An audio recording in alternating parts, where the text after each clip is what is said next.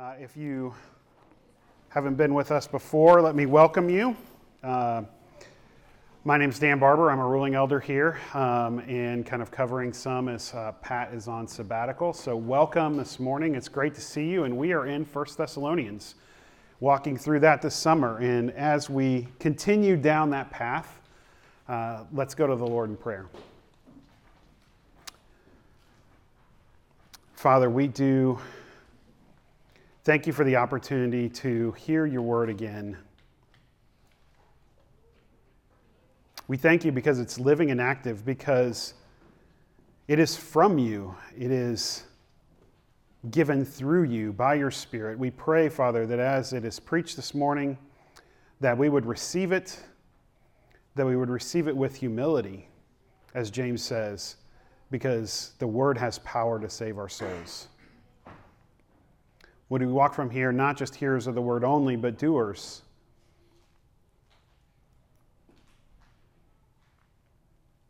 Would you be pleased to work that in us and through us to each other? In Jesus' name, amen. So I try and share, um, as we're going, I'm trying to share more about our story and um, how it is that we came to be at Fountain Square. And so in we gra- I graduated seminary in 2011. Uh, my wife finished up the next year uh, with her degree. Uh, and then I worked uh, for two years for the Air Force out of St. Louis, um, which ended up, as it turns out, if you work for the military, they're going to treat you like you work for the military, even if you don't. Um, and so I was gone quite a bit. Um, and so we moved, left there when my contract ended, and moved to Atlanta for a time of healing, uh, to be near our family. And my job situation didn't really work out there either. Um, for a variety of reasons, I had a couple of different jobs there. And uh, so then we ended up, I was laid off. Um, we had just put a down payment on a house. And then three days later, I got laid off. So that was exciting. And six weeks later, um, got a, the, the job here. Um, and my job was up in Carmel. And so we were, you know, doing what people do. I was here. I, I, kind of flew up and was, you know, working for the week and trying to figure out where we would live. And called April up and we were talking, and she's like, I think we should live in Fishers. And we were in the suburbs at the time in Atlanta, which is a much bigger city, right? I think we should live in Fishers. So I drove one day from Carmel to Fishers at 5 o'clock on 116th Street, and I said, We shouldn't live in Fishers. shouldn't live in Fishers. Definite no. Um, that's a hard pass for me. So um, we ended up getting a rental in Carmel um, that was very near my office, and it was great. And um, we started looking around for churches and visited a number of churches. Um, our city is blessed to have a number of PCA churches, and um, then we came to Redeemer. And it was pretty obvious, like kind of right from the get go, like that's where we were going to land. And so we started trying to figure out okay, well, where are we going to live? You know, kind of like, okay, we're in this rental right now, what are we going to do? And, and we wanted to be in the community, right? We wanted to be near our church, we wanted to be in that community. So we made plans, started building a house, and made plans to move downtown, downtownish, right? 22nd Street. So not downtown, downtown, but you know what I'm saying. When you're in Carmel, everything south of like 70th Street is like downtown, right? and so as I was telling my coworkers, some of my coworkers um, were like, Dan, you're crazy. What are you talking about? They'd say things like, Dan, you must not know, and I know you're new here, but you must not know that Carmel was voted in 2013 as the best city in America. It's the best city in America. I mean, I know we have a lot of roundabouts, but it's the best city in America, right? Why would you ever go down there? Or they say things like, You're not going to send your kids to IPS schools, are you? This is Hamilton Southeastern. Is that really responsible of you as a parent to do that? Why would you do that? Right? And I began to face like just a lot of opposition and misunderstanding to the whole thing of like what we were trying to do. I'm just trying to do what I think God wants me to do for our family, right? But this kind of opposition to that arose as part of that story. And it brings up a lot of questions like, what do we do and how do we respond We've talked about the opposition in Thessalonica that Paul faced. How do we, how do we respond to friends, to family, to coworkers, to others around us when there is opposition and it arises? That's a good question. But I want to suggest this morning that that's not the best question to ask. A better question is Is it worth it? Is living a life that pleases God worth it? Whatever opposition comes your way, whatever things arise, however things don't work out the way you think they are supposed to, like as is happening in Thessalonica, is it worth it to continue walking to please the Lord? And that's what Paul's talking about here in chapter 2. In verse 1, he says, You yourselves know, brothers, that our coming to you was not in vain. We don't, Scripture sometimes speaks in this way where it'll emphasize a negative because it's trying to actually make a positive point. Uh, if you're an English teacher, it's called a litotes, L I T O T E S, a litotes. It's the emphasis of a negative to bring out a positive, right? So let me say it in a different way. You yourselves know, brothers, that our coming to you was worth it. That's what Paul's trying to say. This whole paragraph um, from verses 1 to 11 um, is just one big paragraph in the original text, and we're going to look at it over the course of a couple of weeks. But today, Paul's going to give us two reasons why it's worth it. Why living a life pleasing to God in the midst of opposition, whatever arises, is worth it. The first one is in verse 2. It's worth it because only God can overcome opposition. Only God can do that. Only God is powerful enough, loving enough, kind enough, wise enough to overcome opposition.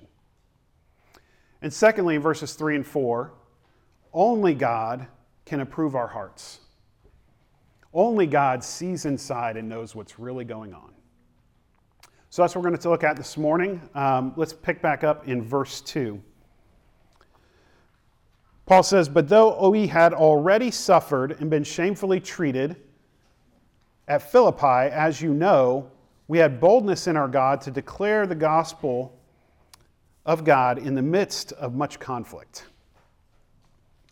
Now, if you haven't seen, you're probably tired of looking at this, right? But I'm trying to remember this. It's so important when we read these letters to remember um, that they're not written to us. My, my seminary professor, my Greek professor, used to say, We read the Bible like it was written 50 years ago in English. Right? We forget that this is a letter to people in the midst of a story, right?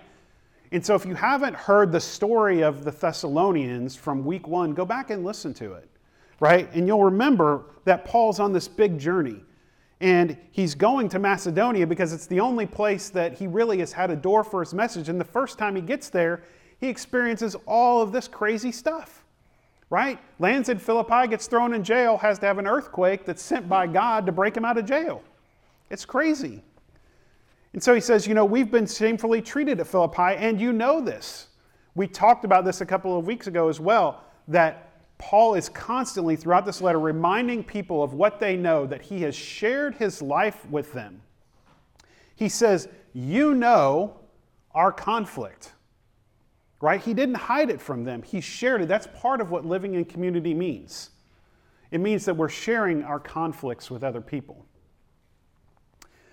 Now, conflict, as it's written here, um, is usually translated, like if you're reading it in your English, it's usually translated as struggle. Like it's kind of used all throughout Scripture. Um, sometimes Paul uses it to talk about like an athletic con- competition, right? It's a kind of conflict, right? It's, a, it's got a different purpose, it's a planned conflict, right? Sometimes it's persecution. But both of those examples are talking about conflict and struggle as it's external to ourselves right? And that's primarily what Paul's talking about here. He's talking about, you know, the external conflict we experienced in Philippi. And you and I, we might experience some of that, right? Some of what I talked about, uh, you know, as part of my story just a few minutes ago, right? You, we might experience that. And as the world continues to move toward maybe more secularization, maybe that will become more prominent. But there's a deeper sense of conflict that each of us faces each and every day. And that's the conflict internal, the conflict with the flesh, the conflict with our sinful selves, right? Uh, we talked about this last week, right? Um, when we were talking about rescue from Romans 7. Who will rescue me from this body of death? Paul's saying, I'm not doing the things I want to do. I'm actually practicing the very things I hate. Why am I doing this? Right? This internal conflict, the internal struggle to live a life pleasing to God, is the primary way you and I will experience this, and the primary thing we need to be sharing with one another. Why do we keep having such a hard time with it? Right? That's one thing that I've asked myself a lot. So, another little part of my story I became a Christian in 94, 1994, and um, the first book of the Bible I studied was Colossians. And I don't really have like a life verse, like formally, but a verse that has stuck with me for a long time is Colossians 2 6. And it says, Just as you received Christ as Lord, so in the same eagerness, with the same dependence, with the same desperation, with the same thankfulness, so walk in Him. Really simple, right? The same way you did that, just keep doing it. Just keep living in obedience. Um, but like you, I have had problems doing that. Um, and one of the ways I've talked about it, um, and, you know, with you many times as part of sharing the struggles, is about my struggles with food. Right? Um, food for me has been a coping mechanism for 40 years, as long as I can remember. Right? It's the way that I deal with boredom and happiness and pain um, and fear, right? It's, it's where I go to. I mean, I, I'll just be doing stuff and I just find myself like standing in front of the pantry trying to do something. And in, in the way that I deal with that internal struggle most of the time, which is not very effective, is to just tell myself, okay, I know this is not going to fulfill me. Right? I tell myself all the things I know about sin, and I say, Dan, I know, you know sin is emptiness. You know that it's vanity. You know that it has no power to change your behavior, has no power to change your heart, has no power to do anything else, and at the end of the day, it's just going to condemn you. And yet, time and time and time again, what do I do? I still do it. The internal struggle, right? You guys with me on this? You guys know this struggle? Why does that keep happening over and over? There's a Scottish minister named Thomas Chalmers. I've talked about him before, though it's been probably like a year and a half or two years. And he has a, a sermon called The Expulsive Power of a New Affection. Um, and it means that, that love is the only thing that has the power to drive out anything else. And this quote is it's a, it's a few sentences, but I want to read it to you because it's so powerful in terms of how we deal with this internal conflict and live lives pleasing to God. He says, The revelation of Jesus, which dictates so mighty an obedience, also places within our reach as mighty an instrument for obedience. It brings to the admittance of the very door of our heart an affection which once, which, once seated upon its throne, will either subordinate every previous desire or bid it away. It is in the heart we are enabled by faith to hear his beseeching voice as it entreats the return of all who will to a full pardon and gracious acceptance. It is then that a love paramount to the love of world and expulsive of it first arises when we are released from the spirit of bondage and admitted into the number of God's children, through faith that is in Jesus Christ, the spirit of adoption is poured out into us. It is then that the heart, brought under the mastery of one great and predominant affection, is delivered from the tyranny of its former desires and the only way in which deliverance is possible. If we're just trying, trying to deal with sin in the internal struggle of our hearts, by just stopping doing what we are what we think we shouldn't be doing right or just trying to power through it but we're not working at the same time to realize the love of Jesus that is greater than those things. We're going to keep struggling with it day after day after day. And when I'm sitting there and I'm deciding in the moment, yes, I'm going to go ahead and eat, even though I don't really think I should because I'm not really hungry, I'm just trying to medicate, right? In those moments, I'm forgetting the love of Jesus poured out into my heart by the Holy Spirit, the love that has given me everything already, that has made me a co heir with Jesus the love that is stronger than all of our sin.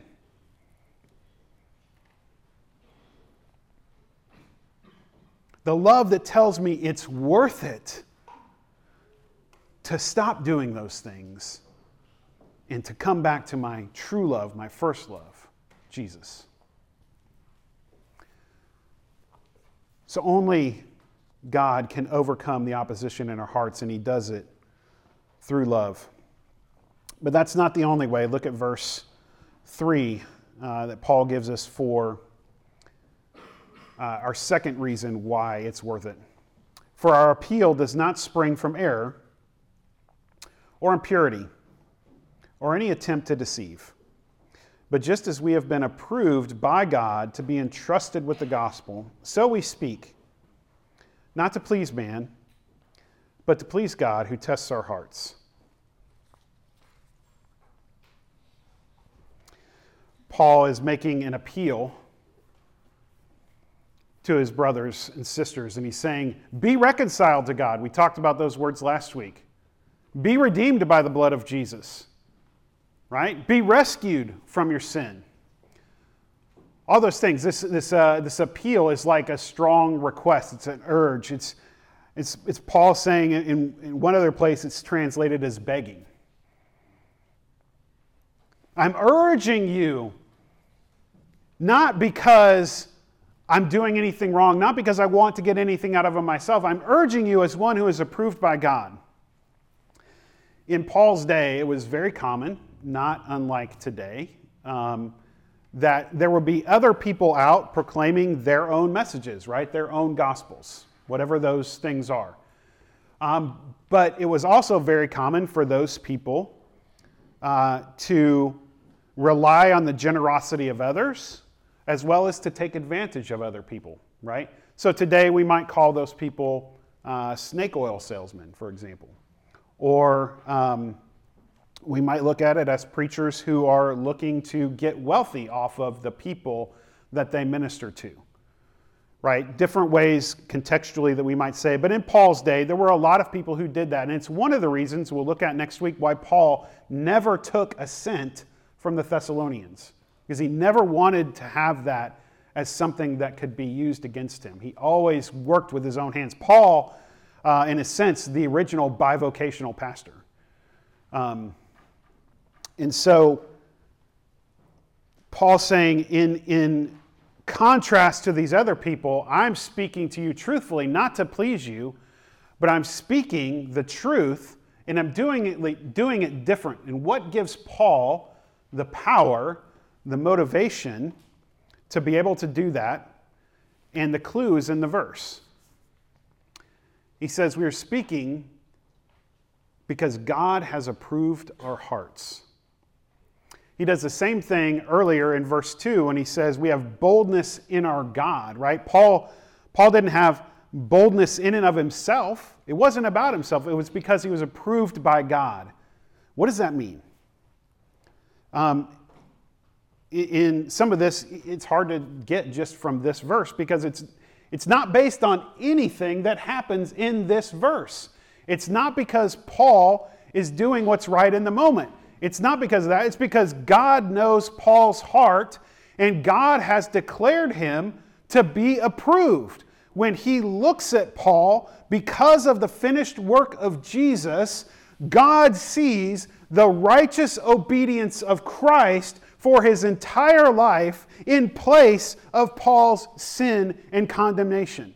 That's justification by faith. That's what gives him approval before God. It's not because of what he's doing, it's because God called him to be someone who is approved. Even when Paul literally was putting people to death against God, God called him out of that. There was nothing Paul was doing to become approved. And what that means for you and I is if approval by God is based solely on the completed work of Jesus, then there is not one thing that you or I can do to add an ounce of approval to God through obedience, and there is not one thing that we can do to diminish His approval in us because of our sin. And when we understand that, we understand that we are able to live and minister and to seek to, to employ a life that is pleasing to God out of who we are in Jesus. We don't have to do anything else. We're just living out of what we're supposed to be, of who He's called us to be. Paul is saying in this verse everything I'm doing, I'm doing because I'm living out of my approval with God. I do not need to be ashamed. Right? So he's living out of his identity and saying, because God approves, and I know that in my heart, I'm free to be able to minister and to speak, to proclaim with boldness, to do all the things that God has called him to do, even in the midst of opposition. Because at the end of the day, there's nothing that can diminish God's approval of him.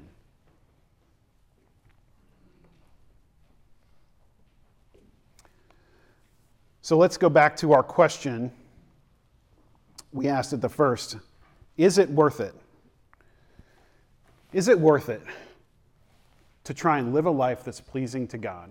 And Paul's given us a couple of reasons why. Um, Hebrews 11:6 talks about pleasing God. And it says it this way, without faith it is impossible to please God.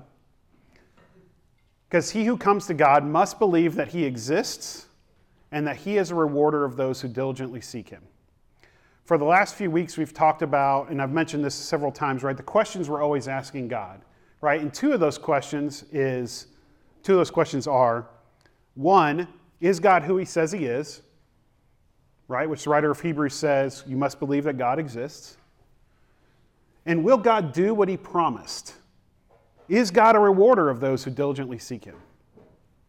Those are two questions we're always asking ourselves um, in Birmingham, which is where we were before seminary, I um, went to church with a woman named Lynette. And actually, I would go to church with Lynette's son in St. Louis, um, and he's become a good friend of mine. Um, but Lynette is a number of years older than us, and in a women's Bible study, Lynette gave her testimony one day. Lynette um, was a, a covenant child, grew up as a believer. Uh, and when she was 22, um, against advice, um, she married someone who was not a believer. And um, those years were hard in a lot of different ways. And so Lynette began to pray as her heart became soft toward that. She began to pray. And so she prayed day after day, week after week, month after month, year after year. And 28 years later, her husband came to know Jesus, which is an amazing story. And then less than two years later, he died by God's providence.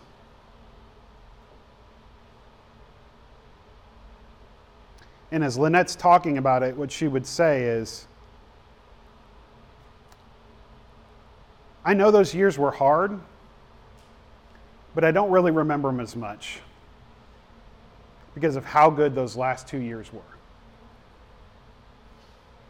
You want to ask someone like Lynette, is it worth it? Is it worth it to try and live a life pleasing to God? Her answer would be absolutely yes. And we are not guaranteed that it's always going to work out like that. In fact, if you read the rest of Hebrews chapter 11, right, you'll read that by faith, some people shut the mouths of lions, and by faith, other people were sawn in two. Other people lost their homes. Other people lost their families. And all of them didn't receive what was promised because the Lord hasn't come back yet. But the question that the writer of Hebrews is getting at, which is a question for us, is at the end of the day, is it worth it to live a life pleasing to God? It's worth everything. It's worth everything you have because He has given you everything literally given you the earth, made you a co heir with Jesus. It's worth everything. Because you are worth everything. You are worth the death of Jesus, son, on the cross in an agony we can't explain. I'll leave you with a verse that we've talked about before because remember, Paul's writing this letter from Corinth, and so there's a lot of overlap with Corinthians at the end of chapter 15 when he talks about the resurrection. He says, Therefore, my beloved, be steadfast, immovable, always abounding in the work of the Lord, knowing that in the Lord your labor is not in vain. Or maybe put another way, knowing that in the Lord your labor is worth it. Let's pray. Father, would you be pleased to impart to us this morning that sense of love that we need to desperately feel? That love that expels sin from our hearts, that love that draws us to Jesus, the love that is in our hearts by your grace as a gift through faith. Would you make it real and strong and powerful? Father, would you teach us that living a life pleasing to you is worth it? In Jesus' name, amen.